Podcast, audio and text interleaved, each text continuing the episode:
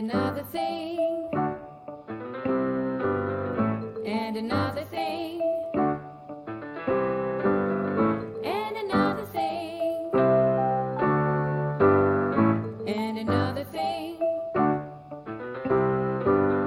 Welcome to another episode of And Another Thing, the podcast that continues to set records around the world.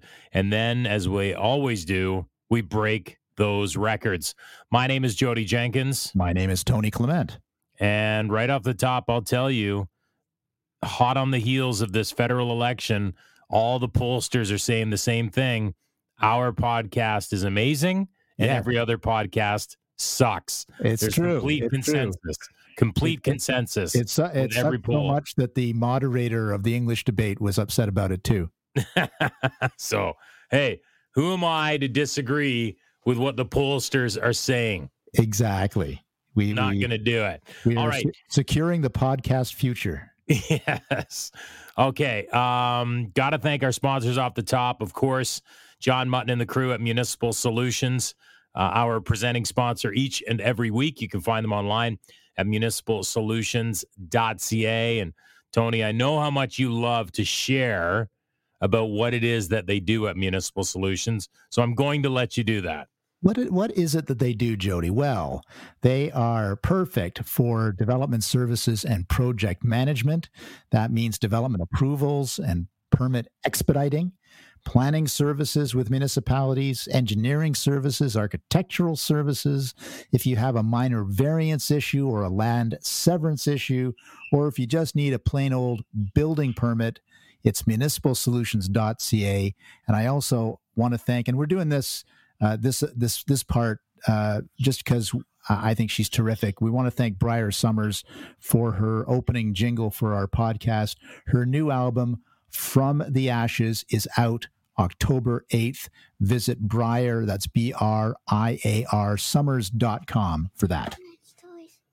Excellent. And yeah, she did a great job on that jingle, and we're getting a lot of feedback. I would uh, venture to say that the the song is an earworm. It's a real earworm. Once you get going on it, you, you can't stop humming Yeah, it. so we're uh, we're excited. We're probably going to do like a death metal version of that as well, I would like that very much. and then like a, a hip hop, Yeah. hip hop, alternative country, Country. country version. a little, and little another thing, down, down, down. That's good. Get the twang in there. um, also, got to give a shout out to looniepolitics.com where you can find exclusive content, episodes that can't be heard anywhere else by simply becoming a subscriber. Use the code podcast, get 50% off your annual subscription, and you are good to go. looniepolitics.com. And we've been doing federal election recaps for them there as well. Yes, So that's been a lot of week. that's been a lot of fun, Yeah. and we're excited to uh, to continue to grow our presence in that space. So that's uh, that's all I got. So we might as well get to our guest I'm excited about this, like I am every week. Uh, you are excited every week, and, and for good reason too. We have high quality guests here at and another thing podcast, and and today is no exception. We have with us, and we want to give a warm and another thing podcast welcome to the Honorable Peter Kent. He is a Canadian journalist uh, for decades, really, before being the member of Parliament for Thornhill from 2008 to, I guess, next week. Uh, and of course, he was a Minister of the Environment under Stephen Harper. Uh, he has been a news editor, an anchorman, a foreign correspondent, a producer in both Canada and the USA. He's covered Vietnam, uh, U.S. and Canadian politics, the Middle East, you name it. Ladies and gentlemen, Peter Kent, welcome. It's great to have you on the program, Peter. And uh, th- this is like this is literally the last days of uh, being a member of Parliament. So take us a little bit through that and what what you're up to these days. Uh, but the last few days and last week in Ottawa, I've been working to close offices, um, shut down um, computer networks, and um, and uh, go through files, shredding those that uh, need to be uh, destroyed for a variety of reasons, and uh, to hand in the keys and the digital devices by the end of this week, because I will cease to be a member of Parliament in five days. So uh, this is uh, a very quick exit interview. So thoughts, uh, reminiscences. What, what does what does it all mean, Peter? Well, as a late life um, partisan politician, it has been a it's been a magnificent experience. It was, you know, I, I, I covered Canadian politics, American politics, British international politics for you know as part of my uh, job as a as a journalist, a foreign correspondent over 40 years, and I thought it was going to be a lot easier than it than it turned out to be. And I've got to say that uh, you know even in the final days of this parliament, I was still learning um, some of the uh, essential elements, the fine points of committee work in the minority and uh, and so forth, and uh, and the campaign trail back to majority. One hopes, but uh, it's been a great experience. I've I've enjoyed it. I uh, I love the constituency work. I loved my work when I was junior minister of foreign affairs for the Americas. Um, a, a, wonderful job uh, Prime Minister Harper uh, gave me when I was first elected in 2008. Uh, the environment. Um, when he called me over and asked me to go, he said, "I've got a dirty job for you," and it was one that I enjoyed. Probably uh, one of the greatest work experiences of my life. But I've got scar tissue still from being too green for some cabinet colleagues yeah. and not green enough for a lot of other people. So, uh, but it was it was a great experience, and I have the greatest respect for the for the folks in uh, in well, all of the federal departments. There are always those that see politicians and governments as passing phenomena. But uh, it's it's been a great experience, and I've got a lot of uh, respect for uh, for the public service professionals. A few enemies still, I think, um, and and it's been great working with political colleagues uh, across most of the party lines. Well, as uh, we know, and uh, I think this is a, a, a paraphrasing Sir Winston Churchill, but unless you've been in politics and made decisions, you, you, you know that that's that's how you make enemies. But that's just the price of admission. Well, it is, and um, and also there's there's a lot more to the side of politics that public doesn't often see that is exceptionally fulfilling. And there are some there are some wonderful people who've uh, who have uh, put aside uh, possibly more lucrative, possibly more uh, troubled uh, occupations um, uh, to spend time in politics, um, serving the trying to serve the public good. Um, and as some of my my journalist friends say, "Aren't you glad to get out of it now?"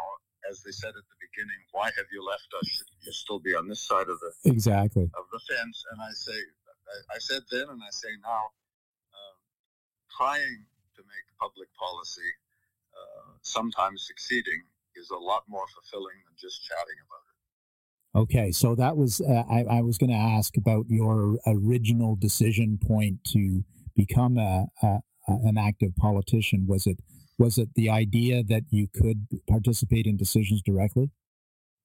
Well, it, it, it was it, it was that certainly, and also you know, 13 years of the conservative movement, our conservative movement in the wilderness. Uh, I was still a journalist then, of course, wearing the shiny cloak of uh, neutrality and nonpartisanship. Um, but uh, uh, I took a program after I'd stepped down to Kevin Newman he came back to Canada to take over um, Global National. Um, I, I, got into management and executive producing of a show called Global Sunday, which was a, a very popular television Sunday evening talk show in the mid 2000s. Um, and we took our program, hosted by Danielle Smith, later of the Wild Rose Party, uh, again now a journalist. Um, and protagonists, antagonists, Ezra Levant on the right and uh, Stephen LeDrew on on the uh, on the left. We went to Montreal for the um, founding policy convention uh, of the reconstituted Conservative Party, um, and I was so impressed um, that three weeks later I was the candidate for St. Paul's in the 2006 election. I remember that. Unsuccessful at the time, but the sting of defeat uh, in 416 offset by uh, the fact that uh, it was our first minority government, the first Harper minority government. Um, and uh, at the wake that night, when journalists said, So Kent, they said with some glee, I think, at my defeat, so Kent, try it again. The answer when a little voice behind me said, of course he'll run again. And my darling wife Cilla had piped up, so we began looking for a more hospitable riding beyond the Toronto city limits, and Thornhill welcomed, and we prevailed in 2008. And I remember that well as well. And uh, do you think that Thornhill will, will remain blue? Absolutely. Yeah, no, we're uh, we're working hard to keep it blue and to reclaim some of the uh, some of the other York region and some of the, actually, as a matter of fact, some of the 416 uh, seats that Right. uh, that we had in uh, in, two, in the 2011 majority. So there are a lot of races uh, for those. I, I'm a bit of a Diefenbaker when it comes to uh, what polls are good for. Uh, he said dogs, of course, but in looking at the polls and looking at, at uh, consolidated polls, I see a number of the next five days in the final push. On top of uh, some of our ridings, we've, we've been able to get as much as 25% of our of our uh, targeted vote into the ballot box already. Yeah, there's, I think, one riding where I, I heard that they've got 42% of their vote in already. Well, and that's important, and we're pushing for that in a number of the York region ridings, a, a couple which uh, I'm pretty confident are going to tip our way by Monday, by Monday night, or Tuesday, Wednesday, Thursday, or Friday, depending on how many mail-in ballots Exactly. Exactly. And I, I should mention to our audience that we did have Melissa Lantsman on our podcast uh, a few weeks ago. She is, of course, the Conservative candidate in Thornhill to succeed Peter Kent. So uh, she did a, a good job acquitting herself on our program, and uh, and we wish her every success, of course. Uh, Peter, I want to take you back a little bit. The original um, thought in my mind for this program was around, of course, the 20th anniversary of 9/11, and of course, uh, the uh, the decampment, uh, uh, basic surrender in Afghanistan. And uh, you know, uh, you've been there uh, not only as a politician but as a journalist. And uh, my my recollection on 9/11, you. I think you had uh, already ceded control of the anchor chair to Kevin Newman, but you, it must have been a story you were following very closely. Oh, absolutely. Uh, Actually, that was his first week uh, hosting Global National, and yeah, we uh, we hit the ground uh, very quickly, very immediately, and, and pulled in. In those days, uh, Global, of course, uh, owned the uh, the uh, newspapers. We had the National Post and the, the former Southam, all of the former Southam newspapers, Post newspapers, um, and we dispatched uh, journalists to the scene like Christie Blatchford and others, uh, television, radio, um, uh, and uh, yeah, no, it was it was uh, a shocking week from you know the first aircraft's impact into into one of the twin towers, and then it was just nonstop. And I can remember uh, by that time we were just launching Global Sunday the following Sunday, and I can remember we had to get special special dispensation to uh, for myself and other senior producers and David Asper, of course, one of the one of the owners of Global Television, to get a chartered aircraft to fly us from Hamilton Airport to Calgary to get the program on the air, which was entirely covering uh, the 9/11 tragedy. Uh, and I can remember flying across the dark skies with only the occasional uh, American or Canadian fighter jet siding up beside us to take a look at. Uh, we had full permission, of course, Right. but to take a look at us to make sure that um, that we were what we claimed to be. Uh, and having flown, you know, hundreds of thousands of miles over over over the years, it was eerie to be in the sky and almost alone.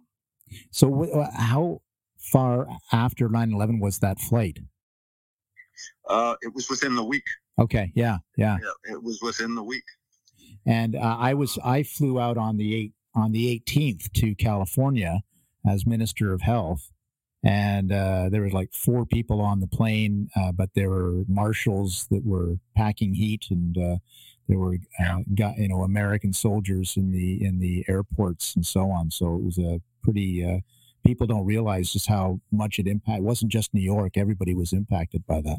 Oh, absolutely. Well, and and uh, flying over Winnipeg, Calgary, um, there were, you know, any number of commercial flights and charter flights that had been grounded and didn't have permission to fly for some time after that. So, uh, when I, I just want to get a sense, so when when the planes hit the World Trade Center, and then you had the the plane into, into the Pentagon and Flight 93 all in in succession, um, your your instincts as a journalist journalist must have kicked in. So, were, were you there saying, "Okay, we've got to do this"? You know, I I because you're a you were a war correspondent, and this was kind of like war. So, uh, Well, tell us a little well, bit about no, that. Absolutely. Well, no, absolutely. And I was with NBC when the shuttle uh, disaster occurred in, in the 80s. Uh, and you're right, I was in Vietnam. I covered the Rhodesian War, uh, Afghanistan from Pakistan while my brother was inside with Ahmad Shah Massoud, the uh, Pushtun uh, commander who was eventually assassinated by one of the other Mujahideen leaders. Um, but yes, no, we we um, we called up all the resources. We um, cleared uh, commercial commercial schedule and went to you know rotating live live hits. And we were still. It was in the early days of 24/7 cable news channels. Um, so everyone was was grabbing whatever video was was up in the coming up, going up and, and back from satellites, whether it was security cameras or TV programming cameras uh, from one network or another. There was an awful lot of uh, poaching of video material that couldn't be identified in the, in the panic. So some networks were running rival network uh, first-person descriptions of, of what was happening on the ground and and uh, and in the area. But it was um, it was a uh, an adrenaline rush like no other adrenaline rush I've had in uh, in journalism. You know, except for situations under you know short situations under fire. Right, right, right. Um, and tell us, um, I want to take you back a little bit. Obviously, Afghanistan has happened around the same time, and uh, uh, um, we all have, uh, I know, thoughts about that. And uh, but you were also around in the final days of uh, Vietnam and Cambodia and Laos and uh, those countries. So, te- tell us about how that impacts on your thoughts on things. Well, as a very young green journalist, I went. I was first in Vietnam in 1966 as a as a freelancer selling uh, stories back uh, to uh, TV stations and radio stations in Western Canada. Uh, uh, but I was there in '75 as a CBC correspondent and was in Cambodia for the last uh, Cambodia and Vietnam for the last few months before we evacuated first from Cambodia uh, with the American ambassador uh, when he left on the last day before the Khmer Rouge came in.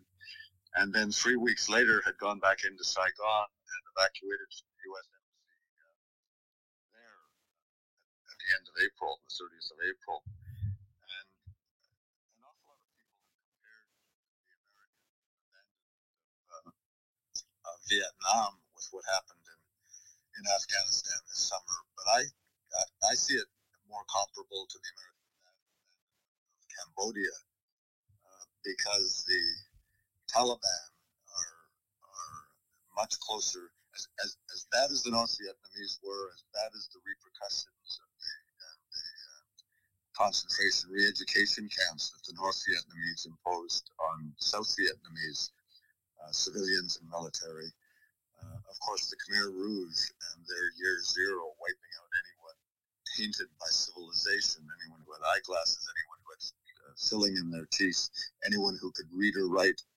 uh, even the Khmer language, uh, decreed by Pol Pot, who was Sorbonne educated himself to be tainted by civilization, much closer to what we know the Taliban really are in terms of their uh, single-minded uh, brutality to impose their will on any who won't accept absolute subjugation and uh, uh, and their their interpretation of uh, Sharia law. let me ask you this. Um, you know, you've been around for some of the most humiliating uh, defeats for America, you know, bookended here uh, in, in Indochina and now uh, and now Afghanistan. Um, what what are your thoughts about that? I mean, what are you?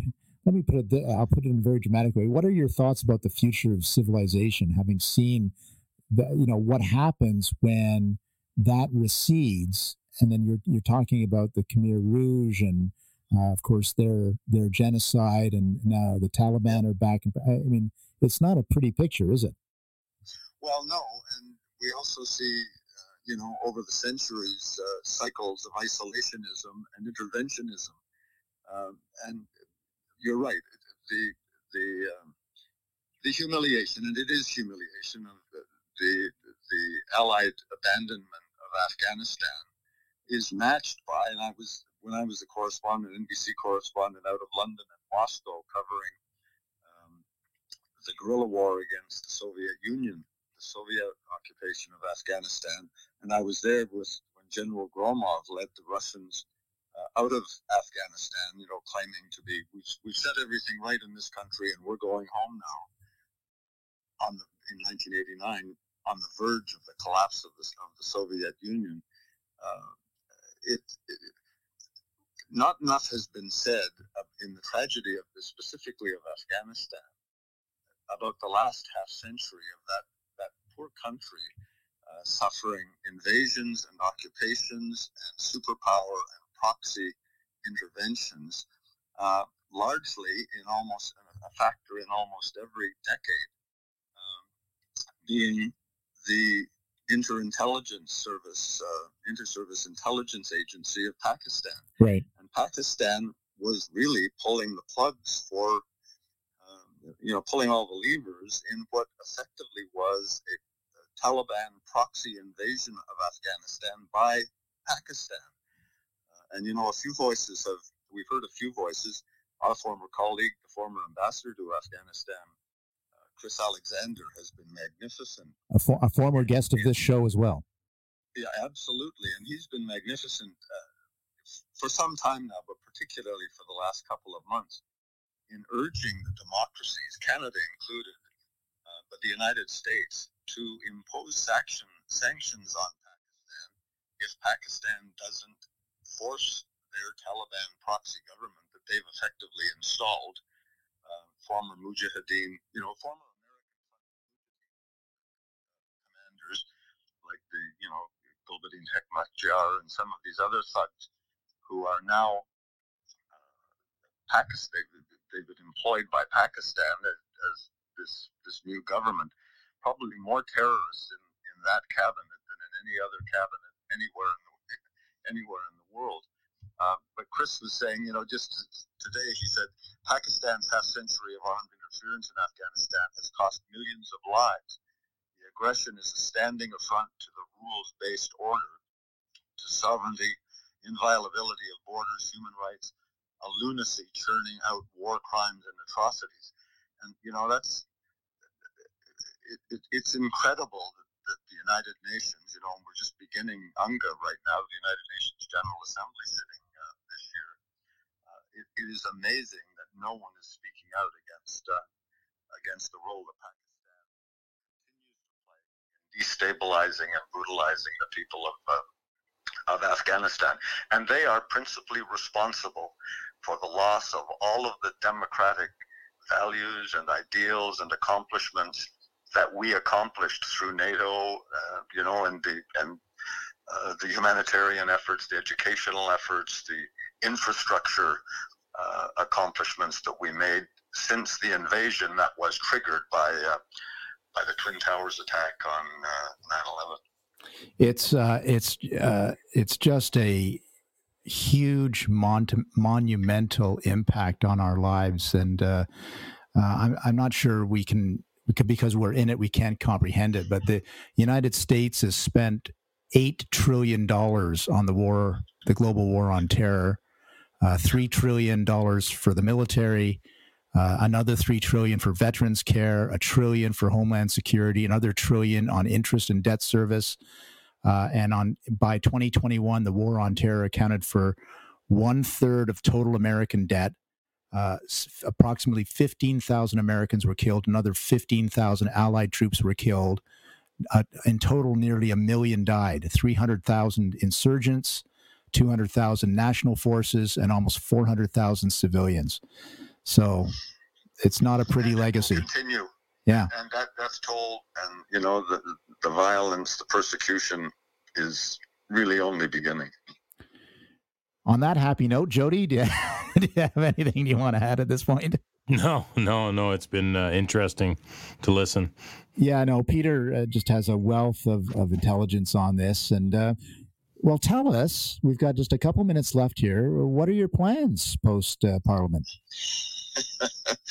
well, um, you know that uh, one of my distractions during COVID, when we weren't sitting in the terrible virtual parliament or virtual committees or serving our constituents, um, I uh, took up the bass guitar. Right. As an old time, uh, I was a five string banjo picker, uh, Pete Seeger folk singer back in the uh, late 50s and 60s. but I decided it was time to get with ZZ Top and, uh, and Eric Clapton. So I've been uh, I've been planning to do a little bit of work trying to get my low end uh, uh, capability capabilities back under control. But I'm having a lot of fun. Uh, And and we we promised each other we were going to jam together at some point. Well, and I'm looking forward to that once. Um, yeah, once um, I'm uh, I'm free and clear, and uh, yeah, I'll throw the amp in the back of the of the mini and um, come looking for uh, for jam sessions. But uh, I'll hang around politics for sure. I'm I'm going to stay well engaged as you have. Yeah. Um, and we'll see what uh, what else we can do. I won't won't go back to journalism because I think uh, that bridge has been properly burned. And uh, but I think uh, there are things to do and uh, and uh, new challenges. And Cilla tells me that she doesn't want me hanging out around home, and I've never taken up golf as a distraction. So um, I'll I'll find something to do. Well, if you need golf as a distraction, Jodie, I'm sure can uh, arrange something, right, Jodie? Yes, yes, yes, I can. I am a I am a chronic duffer when it comes to uh, to golf. I, I enjoy the social side of it. Uh, when there's a refreshment cart following the, you know, available at every second hole on a on a charity uh, event, but uh, I, I, I don't take myself too seriously on that game. Well, you'd be pleased to know, just on the, uh, the bass playing, that uh, there was a scientific study done on who is the most important member of any band. You know, is it the drummer? Is it the lead singer? Is it the lead guitarist? And uh, after a scientific study, it was the bass player who is the most important. I've always seen the bass and the drums sort of as the uh, the co-metronomes Right. of of of you know sort of driving the band. Um, but there is it's amazing in in the last few years and coming out of the rock jazz uh, blend. It's amazing how many uh, uh, composers. Real instrumentalists have been able to steal from Bach and the other composers uh, and work in some magnificent uh, bass riffs that are, um, you know, they call them filler breaks, but really they sometimes introduce a powerful song, and sometimes they're what you remember from, you know, your affection for a particular song. Well, just remember there's only so many good chords that are, have ever been devised. So we do have to lend from one another. Have to learn the arpeggios, and you have to learn the scales and your uh, majors and minors. Uh, but it's uh, it's uh, yeah, no, it's a wonderful distraction and very therapeutic. And my calluses are fully back, so I'm Good. I'm raring to go. Peter Kent, it's been an honor to have you on our program to reminisce about your uh, life in journalism and in politics. We uh, wish you every success in the future, and uh, thanks for uh, being part of our show. Well, no, it's been a pleasure to be with uh, with Jodie and with you, and uh, all the best in the future. Rock and roll. Excellent conversation, great insight, and interesting that he is now a bass player. Mhm. Um, Tony, do you know what the three most difficult years in a bass player's life are? no, tell me. Second grade. I was going to say, uh, uh, uh, what does a bass? Uh, what kind of gal does a bass player have on his arm? What? A tattoo. or what do you call someone who hangs around with musicians? What? A bass player. A bass player. He's not going to share this program now. You know that. Who are we kidding? He won't listen this far. Uh, oh, good. We're, we're clear then. Fantastic. Oh, yeah, that was good. Yeah, we're here all week. we need like a we need like a rim shot there for sure. That's Yeah. why we need a producer. I know. Yeah, where's our producer? Yeah, I got to get a, a producer on the program. But uh, yeah, no, it was a good conversation. Lots of interesting insight, and uh, yeah, I don't think any doubt that uh, the writing there that he's campaigning for Melissa Lantsman. I, I'm pretty sure that'll stay blue. Might be Yeah. one of the few. well, we'll we're going to see. It's uh, going to be interesting. Uh, you know, I think the polls are trending liberal according to the polls, so we'll see whether that's accurate or not. Yeah, I'll be interested. I mean, it feels like it's we're going to be right back where we started. Yeah, And of course, already now the pundits are, you know, saying if that is the case, um, the liberals will be obviously questioning Trudeau as their leader. Uh, it'll be really interesting to see what the litmus test is for O'Toole to have a chance Yeah. to stay around. yeah, exactly. Um, Yeah. Which eh, that one could be ugly. Trudeau is uh, getting a bit snippy on the campaign trail. I don't know if you noticed uh, that interaction he had with that global news reporter, where he was admonishing her for not asking him the questions that he wanted to answer. Oh, I haven't seen that clip. Oh yeah, I, I got to be honest. I, you and I have had this conversation. I am not even really paying attention, and I, I thought know. it was interesting that Lisa Raitt, uh, one of your former colleagues, she tweeted out that she really. I mean, I don't know what the words she used exactly, but it was along the lines of like, "There's so many other things that I'm paying attention to other than the election." So yeah. I think uh, she was uh, talking about Monday Night Football, so I yeah, I tweeted It- back a Raiders flag so she knew who uh, to really Yeah, cheer for. but I'm telling you, I I think voter turnout's going to be low on election day. So I don't know who. I, I historically, I don't know who that helps. Who- I, I don't know. help exactly? Yeah, yeah. I don't know. So it's uh, I just I, I will say this: I can't wait till it's over, so I don't even have to think about it again. But guess what? We'll probably be doing it again in 18 months. Yeah, no, that's the thing about minority parliaments. They don't last for very long. They're inherently unstable and they spend a lot of money. Yes. No, it's it's wild. Makes you shake your head.